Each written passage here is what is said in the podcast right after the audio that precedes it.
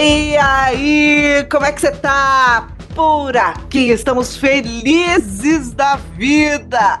Mais um mês que vai se encaminhando pro final e com ele mais uma temporada que começa a se encerrar. Aqui, Amanda Costa. E eu, Alberto Reutemann, nunca foi azar, meu amigo, sempre foi incompetência. Boa, era a hora da frase, já, né? E aqui, Anderson Bars com vocês. E já que era a hora da frase, não há felicidade sem diversidade. Bora lá, meus amigos. É isso aí, meninos. A gente tem uma novidade para apresentar para vocês logo na abertura, porque hoje a gente tem companhia, né, gente? Ele, que agora é nosso sócio, ele, que é o fundador do Armazém, uma das empresas de comunicação e desenvolvimento mais descoladas do país, e agora é nosso sócio no grupo Armazém do Caos. Venha! Rufando os tambores para recebê-lo, Felipe Bragato! Olá, gente, que felicidade, que delícia estar aqui com vocês. Eu já estava quase pedindo música também, já queria. Cheguei, estou preparada para atacar, para chegar já chegando, vai. Tô preparada pra atacar. Chega chegando, Fê. Ah, que prazer tê-lo por aqui, Fê. Felicidade demais estar aqui com vocês também. É isso! Para encerrar a nossa temporada Criatividade ou Morte, a gente vai falar dela, a necessária, a imprescindível inclusão da diversidade. Seja bem-vinda, seja bem-vindo ao episódio Viva a Diversidade!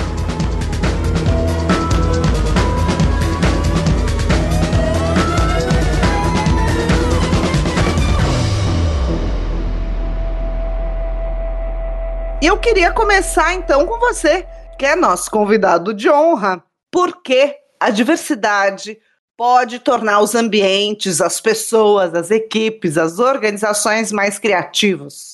Olha, gente, diversidade é, é, é natural, né? Quando a gente fala de diversidade, diversidade é não ter ninguém igual, não ter pensamento igual. Então tá todo mundo presente na diversidade, né?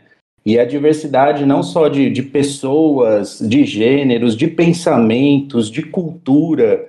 Quanto mais plural for tudo isso, com certeza mais pensamentos diferentes a gente vai ter para a gente conseguir fazer coisas diferentes, para a gente conseguir inovar, né? E por que que na prática a gente sabe que há um desafio enorme, né? Existe um Grand Canyon entre o discurso e a prática. As empresas têm os comitês de diversidade e tem evento de diversidade para baixo para cima.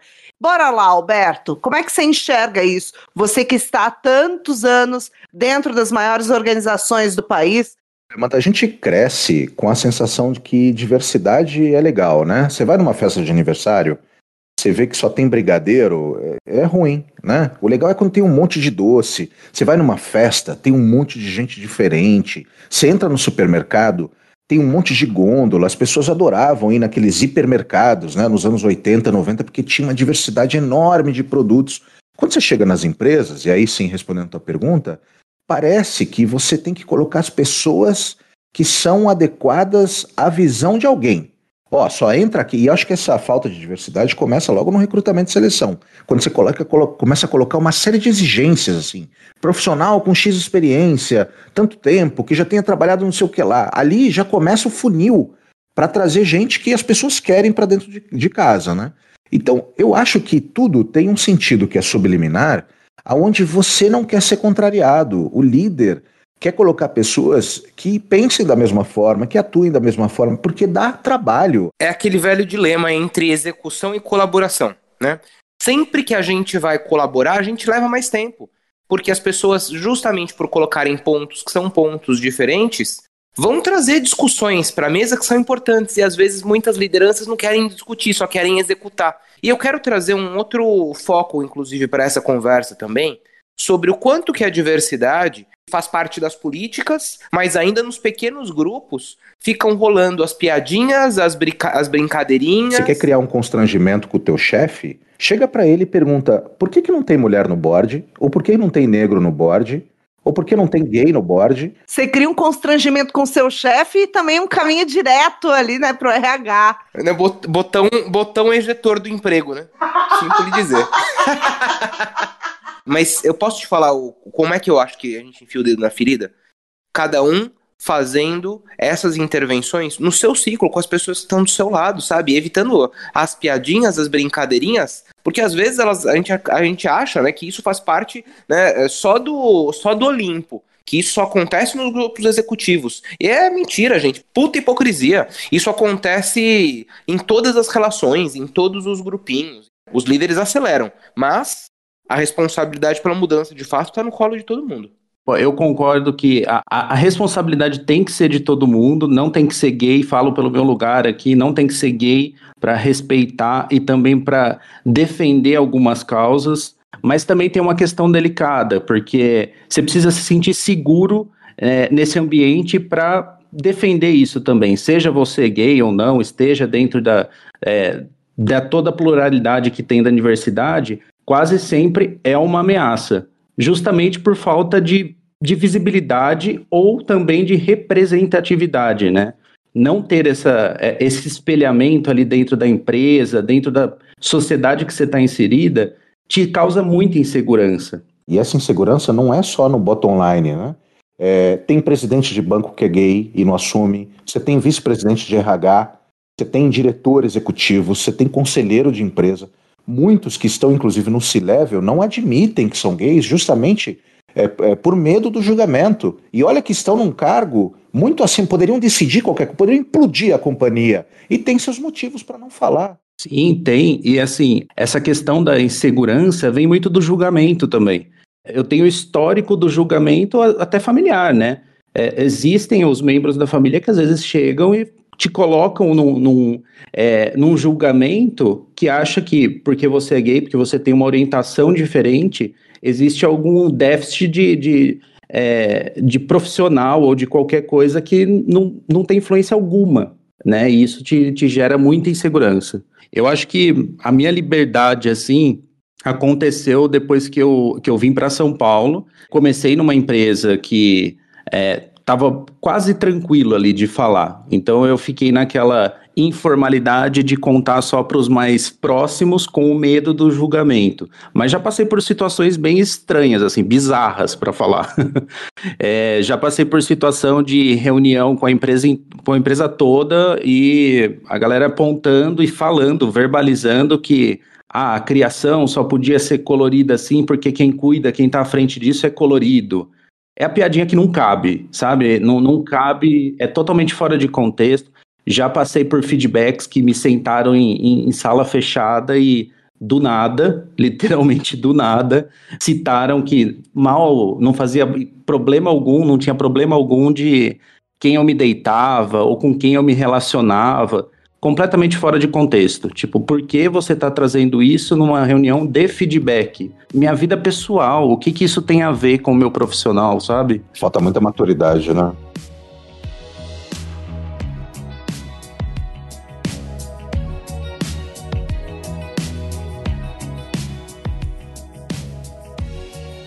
É muito legal ouvir essa você compartilhando essas experiências, essas coisas de bastidores, porque todo mundo fala de inclusão da diversidade, de como tem que ser, do é, convidar para a festa e chamar para dançar. Mas eu queria entender, e eu convido o Anderson para comentar isso. Anderson, é, a, às vezes a gente se, se embanana tentando é, incluir a diversidade eu acho que não é nem sem bananar, mano. Eu quero trazer uma história aqui a respeito disso. Eu lembro de uma vez que eu fui levantar uma agenda que envolvia diversidade, que envolvia mulheres, mulheres na liderança e assim por diante, e tracei lá um determinado comentário em apoio a, ao tema. E aí alguém levanta a mão no meio de uma reunião e diz: Anderson, muito bonito, mas você não pode se posicionar a respeito disso porque você não é mulher é, você não tem você não tem lugar de fala e você não pode falar a respeito desse tema. Então tem que fazer o quê? Ficar, ficar quieto? Então acho que assim, eu não sei o que é viver na pele determinadas questões, situações como essa que o Fê colocou, mas eu posso me posicionar, eu posso imaginar para ele o quanto tenha sido ruim, porque eu posso me colocar no lugar dele e eu posso me posicionar a respeito disso. Se alguém tiver afim de, poxa, incentivar a causa, vamos ouvir o que aquela pessoa tem a dizer. Sabe que isso que o Andy falou, né? Existe um movimento, inclusive, criado pela ONU Mulheres, que é justamente a entidade das Nações Unidas para a Igualdade de Gênero, que é o He for She, né? Eles por elas, que é um baita de um esforço para envolver homens, meninos, justamente na remoção das barreiras sociais para que os homens também ajudem a acabar com esse preconceito. Eu acho, meninos, que um dos grandes desafios de defender a, a implementação de políticas de diversidade dentro das organizações é fazer com que as empresas enxerguem valor nisso, né? Vocês acreditam que a gente já vive um momento em que a diversidade começa de verdade a acontecer na prática, a inclusão da diversidade? Olha, eu acho que tem muita gente que está só na fachada, porque teoricamente isso é lucrativo, né? É muito bonito para os outros verem, para divulgar, para postar na rede social, mas de verdade, na hora de praticar, é outra história. Porque aí tem. Eu também já vivi algumas coisas de empresa que às vezes contratou alguma coisa, tipo, entendidas. Ah, adoro! Muito bom! É o produto, um dos produtos de diversidade do Armazém, que é uma empresa do Grupo Armazém do Caos. É, a gente tenta, né, furar essa bolha corporativa, e aí um dos produtos que a gente tenta furar é Entendidas, nosso talk show de drag queens, teve empresa contratando entendidas e beleza, faz reunião com, com área de diversidade e tudo mais. A hora que chega lá em cima, que tem que passar pela validação final, pum, não quero, não vai trazer seriedade, não vai trazer o peso que o assunto tem que ter e tudo mais. Mas como não? A gente tem pessoas da diversidade falando sobre diversidade, a gente está usando arte ainda, né, para trazer algumas coisas com leveza. Como que não vai trazer essa veracidade, esse peso para a informação, né? Quando você diz que o board é, é, comenta, não vai ter o peso que o tema precisa, e aí depois você fala, a gente tenta trazer leveza. Essa dicotomia entre pesar e ser leve, talvez seja o grande pulo do gato sobre esse tema dentro das organizações, né? Não é para ser pesado, né? É, é para ser leve, é para ser no dia a dia, é para rolar fácil, Exato. porque cada história de vida, cada trajeto, né, de vida traz com eles conhecimentos e experiências que podem ser úteis, por exemplo, na criação de um produto, na definição de uma estratégia de marketing. Então, por isso que a inclusão da diversidade é tão importante para a gente ter uma organização mais criativa. Eu acho que as empresas estão numa posição melhor do que estavam há 10 anos. Né? Hoje você tem áreas de diversidade. Você, alguma outra empresa, tem políticas de diversidade, né? tem incentivo, Está existindo uma mudança cultural? Ao meu ver, sim. Do jeito que a gente queria? Ao meu ver, não. É fato. Tem muita empresa que acha que diversidade é pintar o logo de coloridinho nas datas comemorativas, né? Eu acho que a gente está caminhando. É, mas eu acho que é, tem a coisa da um grande museu, um museu de grandes novidades, né? Porque eu acho que a diversidade sempre existiu. Eu acho que tem uma luta muito grande aí para a gente estar onde nós estamos hoje, mas é, ainda vejo um caminho muito longo para ser tudo natural como é. É que na vida real é mesmo, né? Então, assim, eu fico pensando que a, as organizações, as empresas, elas refletem a sociedade.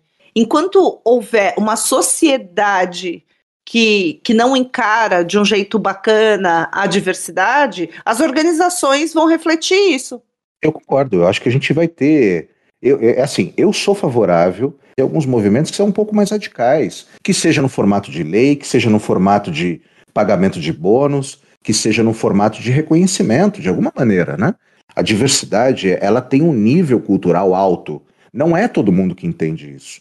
É, é, é, a gente não muda um país simplesmente só com a conscientização. É uma pena, eu adoraria. A gente tem que colocar medidas, às vezes, duras para as pessoas mudarem. Acho fundamental, Alberto. Temos que começar a ter políticas públicas mais claras, que é um pouco do tom que você traz. Mas eu quero jogar uma batata quente no colo da Amanda. Bora. Como é que eu, na minha cadeira, se estou fazendo parte de um grupo diverso, estou fazendo parte de um grupo em que existem comentários que são ruins a respeito de qualquer tipo de, de minoria, como é que eu posso fazer para levantar essa bandeira e para começar a mudar o meu entorno? Eu acho que é nesses bastidores que de verdade a, a inclusão da diversidade acontece ou não. Se você estiver no, no grupo de WhatsApp proibidão, ou se você estiver no café virtual e tiver um comentário malicioso, um comentário preconceituoso, a primeira coisa que você tem que fazer é se posicionar. Né? Quando a gente cria um ambiente de trabalho onde a justiça é uma sensação presente, né? A gente cria uma, um, um, um, ambiente de trabalho positivo, de generosidade, de colaboração, de proteção. Então, o que, que não pode quando o assunto é uma conversa sobre diversidade? Queria que você trouxesse assim, de supetão, Fê, alguns itens que a gente costuma tropeçar e que a gente precisa dar uma melhorada. Tá, eu acho que o clássico é a piada. A piada não pode. É, o julgamento também não é legal. É, o apontar de dedos ali. É, e a não inclusão também não dá. Tipo, é, é, é excluído o assunto, é excluída a participação, é, é, não, não ter essa naturalidade, não dá. Tipo, eu acho que o mais pesado é a piada com aquela intenção de gerar a leveza, o humor. Isso não dá, isso machuca é, machuca porque a gente tem um histórico aí da piada, né? A, pelo menos dependendo da geração, você tem um histórico de piada a vida toda, né? Desde pequeno ali você tem é, a chacota. A chacota da bichinha, né? Do afeminado. E assim, existem os, as subcategorias também dentro da diversidade, que às vezes existe tam também esse julgamento dentro da, da própria bandeira, né? É, e não é legal. Acho que todo mundo tem o seu jeito próprio, é, todo mundo tem a, é, a sua própria é, ação, a sua própria, o seu próprio pensamento, e não dá para comparar. A comparação não é legal.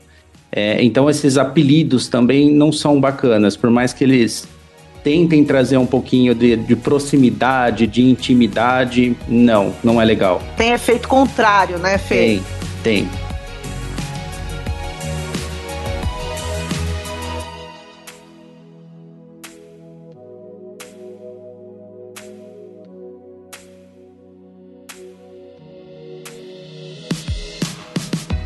trazendo aqui para o universo da, da, da, do gênero, né, da questão da mulher, é, acho que existem é, é, falas clássicas de exclusão da diversidade de gênero que precisam ser combatidas a todo tempo, a todo momento. Então, quando se pensa em promover alguém dentro de uma organização e quando vem um, quando é colocado o nome de uma mulher na mesa, a primeira coisa, ah, mas ela tem filho né? Não vai poder viajar, né? Não vai poder fazer hora extra, não, não vai dar. Ou então, e acabou de casar, vai querer ter filho, né? E assim, é colocado de uma forma como se o homem não tivesse filho. Isso reflete, no caso da mulher, dentro dos ambientes organizacionais, de novo, né? É, é, é o reflexo de uma sociedade que ainda precisa evoluir. Então, quando a gente encontra esse recorte de que ah, a mulher uh, não vai poder viajar porque tem filho, ou ah, tô, vai ter que sair uma vez por mês mais cedo porque vai ter que levar o filho no médico. Por que, que isso acontece? Porque nos bastidores, porque no ambiente doméstico, essa função fica direcionada para as mulheres. Então, mesmo a mulher que trabalha fora e ganha tanto, às vezes até mais do que o homem, o serviço doméstico ainda é atribuído a ela. Então, isso se reflete lá na hora do board da empresa decidir quem vai ser promovido ou não. Então, a gente precisa ter uma mudança de, de atitude, de pensamento dentro da sociedade, para que ela possa se refletir dentro das organizações. Amanda, apoiadíssima, lindo o que você disse. Criatividade é consequência, gente, de tudo isso? Eu concordo super que tem que ser. É, é uma consequência da, é, da diversidade, porque é isso, a diversidade de pessoas que, né, não tem, tem nem como falar sobre essa, é uma pluralidade, né? É, são pessoas plurais, é, que tem pensamentos diferentes, históricos diferentes, culturas diferentes, vivências diferentes. E quando a gente fala de criatividade, a gente fala muito do, do diferente, de pensar, de fazer diferente. E se a gente tem essas pessoas envolvidas é, nessa construção, com certeza algo tradicional, algo é, linear, não vai sair, porque vai ter a coparticipação de todo mundo ali. É, é tipo quando a gente coloca é, pessoas mais experientes com pessoas mais novas. Algumas vão querer tomar decisões de maneiras mais conservadoras, outras vão querer tomar decisões de maneiras mais arrojadas, e no final das contas sai uma coisa legal da mistura desse caldeirão, né?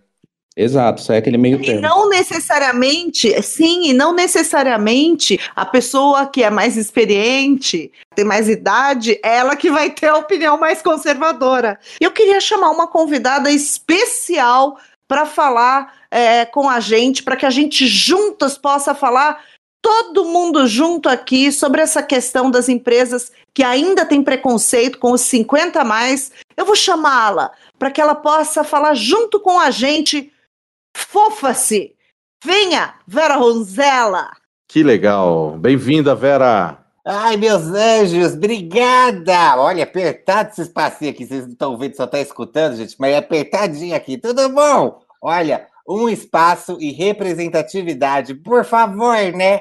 Difícil as pessoas entenderem que, além de criatividade, gerar inovação, eu, euzinha, sou toda trabalhada na criatividade. Me chama, chama as amigas da tia. Eu espero que vocês estejam acompanhando o meu drama na websérie, lá no IGTV do Armazém. Olha, tá difícil, viu? Tá muito difícil. Vou, vou, vou, vou falar, já me chamou, vou ocupar espaço mesmo.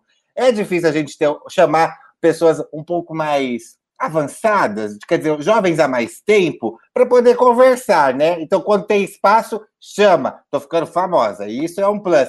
Um beijo para vocês. Obrigada! A gente brinca, né? Mas faz todo sentido. A gente vive hoje uma supervalorização da juventude, né? É como se inovação e criatividade fossem sinônimos de juventude. É como se as startups precisassem ser feitas única e exclusivamente de pessoas jovens, porque as boas e novas ideias só viriam das pessoas mais jovens. Né? A gente vive um momento em que há um endeusamento dos jovens dentro das organizações. Isso é uma grande bobagem. Eu vou pedir até para o Alberto comentar isso, porque a gente vive falando que inovação e criatividade é, são resultado também de uma longa experiência, né? de muita tentativa e erro.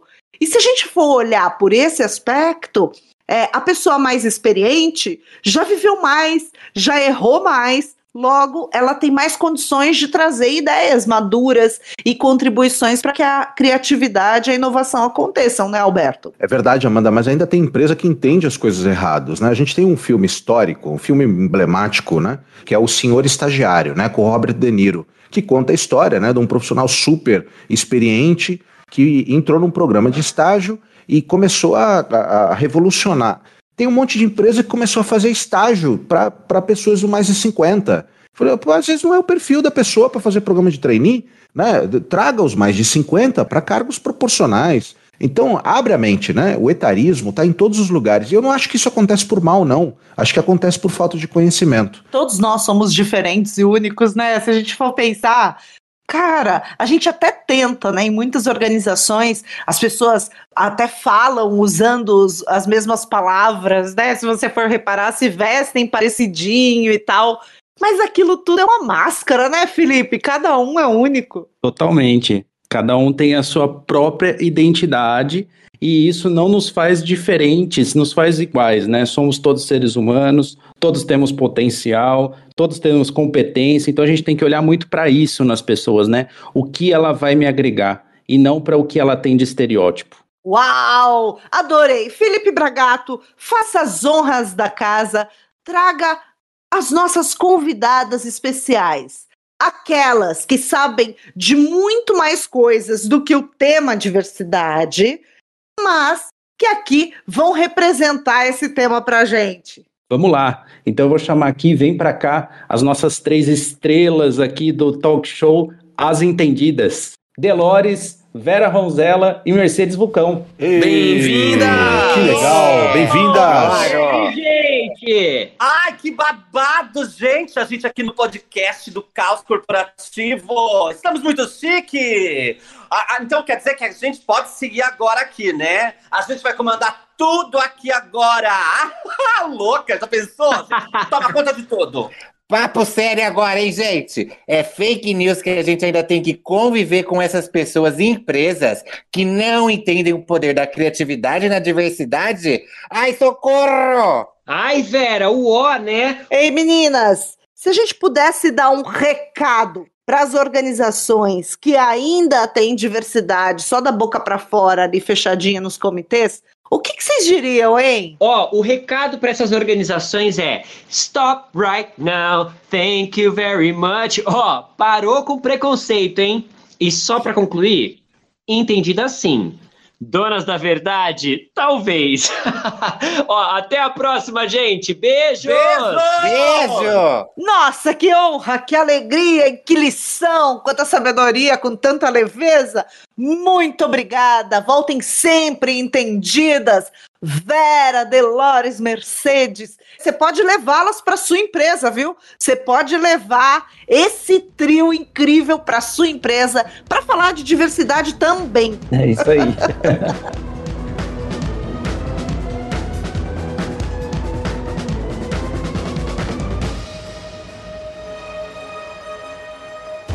Ô, Anderson, vou pedir para você encerrar o nosso episódio, então amarrando aí, juntando todas essas pontas, todas essas caixinhas que a gente abriu. Afinal, chegamos à conclusão de que de verdade a, a inclusão da diversidade pode tornar as organizações mais criativas, né?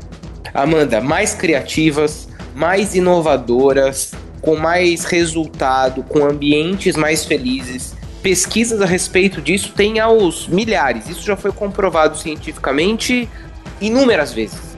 Então, quando a gente tem gente diferente, gente com origens diferentes, com experiências, com vivências diferentes, a fim de fazer e participar do mesmo projeto, a gente com certeza tem aquela soma de que um mais um dá mais do que dois. Então, bora lá viver esse ambiente criativo, porque vai ser consequência, gente. Criatividade é consequência de gente diferente pensando e trabalhando junto. A partir do momento que a gente aceita e entende esse valor, o resto é só alegria, resultado e consequência. Então, bora lá. E a gente te convida a pensar diferente, né? Essa semana começam os cursos da Escola do Caos, as masterclasses estão bombando.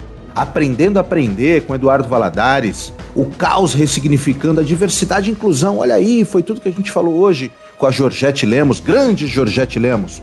Basta entrar no site escoladocaos.com e procurar lá a aba de eventos, cursos, preços populares, né, Amanda? É isso aí. Se você curte esse tema de inclusão da diversidade, você não pode perder. O Alberto já falou, mas eu vou reiterar aqui. É, é importantíssimo que você participe da Masterclass com a Georgette Lemos. É isso, é quase na faixa.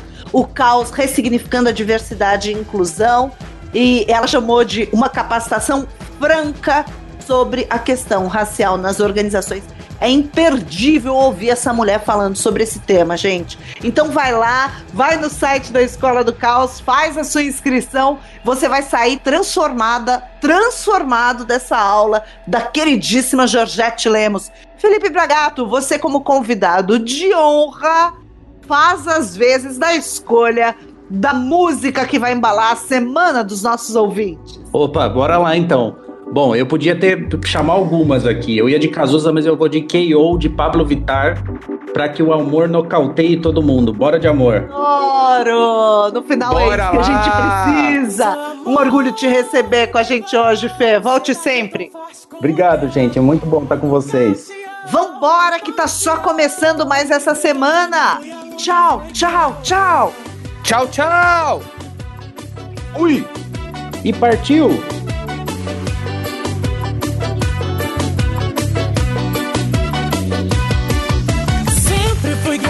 Mas foi de primeira. Me vi em defesa, coração perdeu a luta, sim. Adeus, bebedeira, vida de solteira. Quero sexta-feira estar contigo na minha cama, juntos coladinho. Me fecha a noite inteira, sexy na banheira. Vou te dar canseira, quero do início até o fim. E fixa o olhar, fico a te olhar. Vou te falar, fui a lona com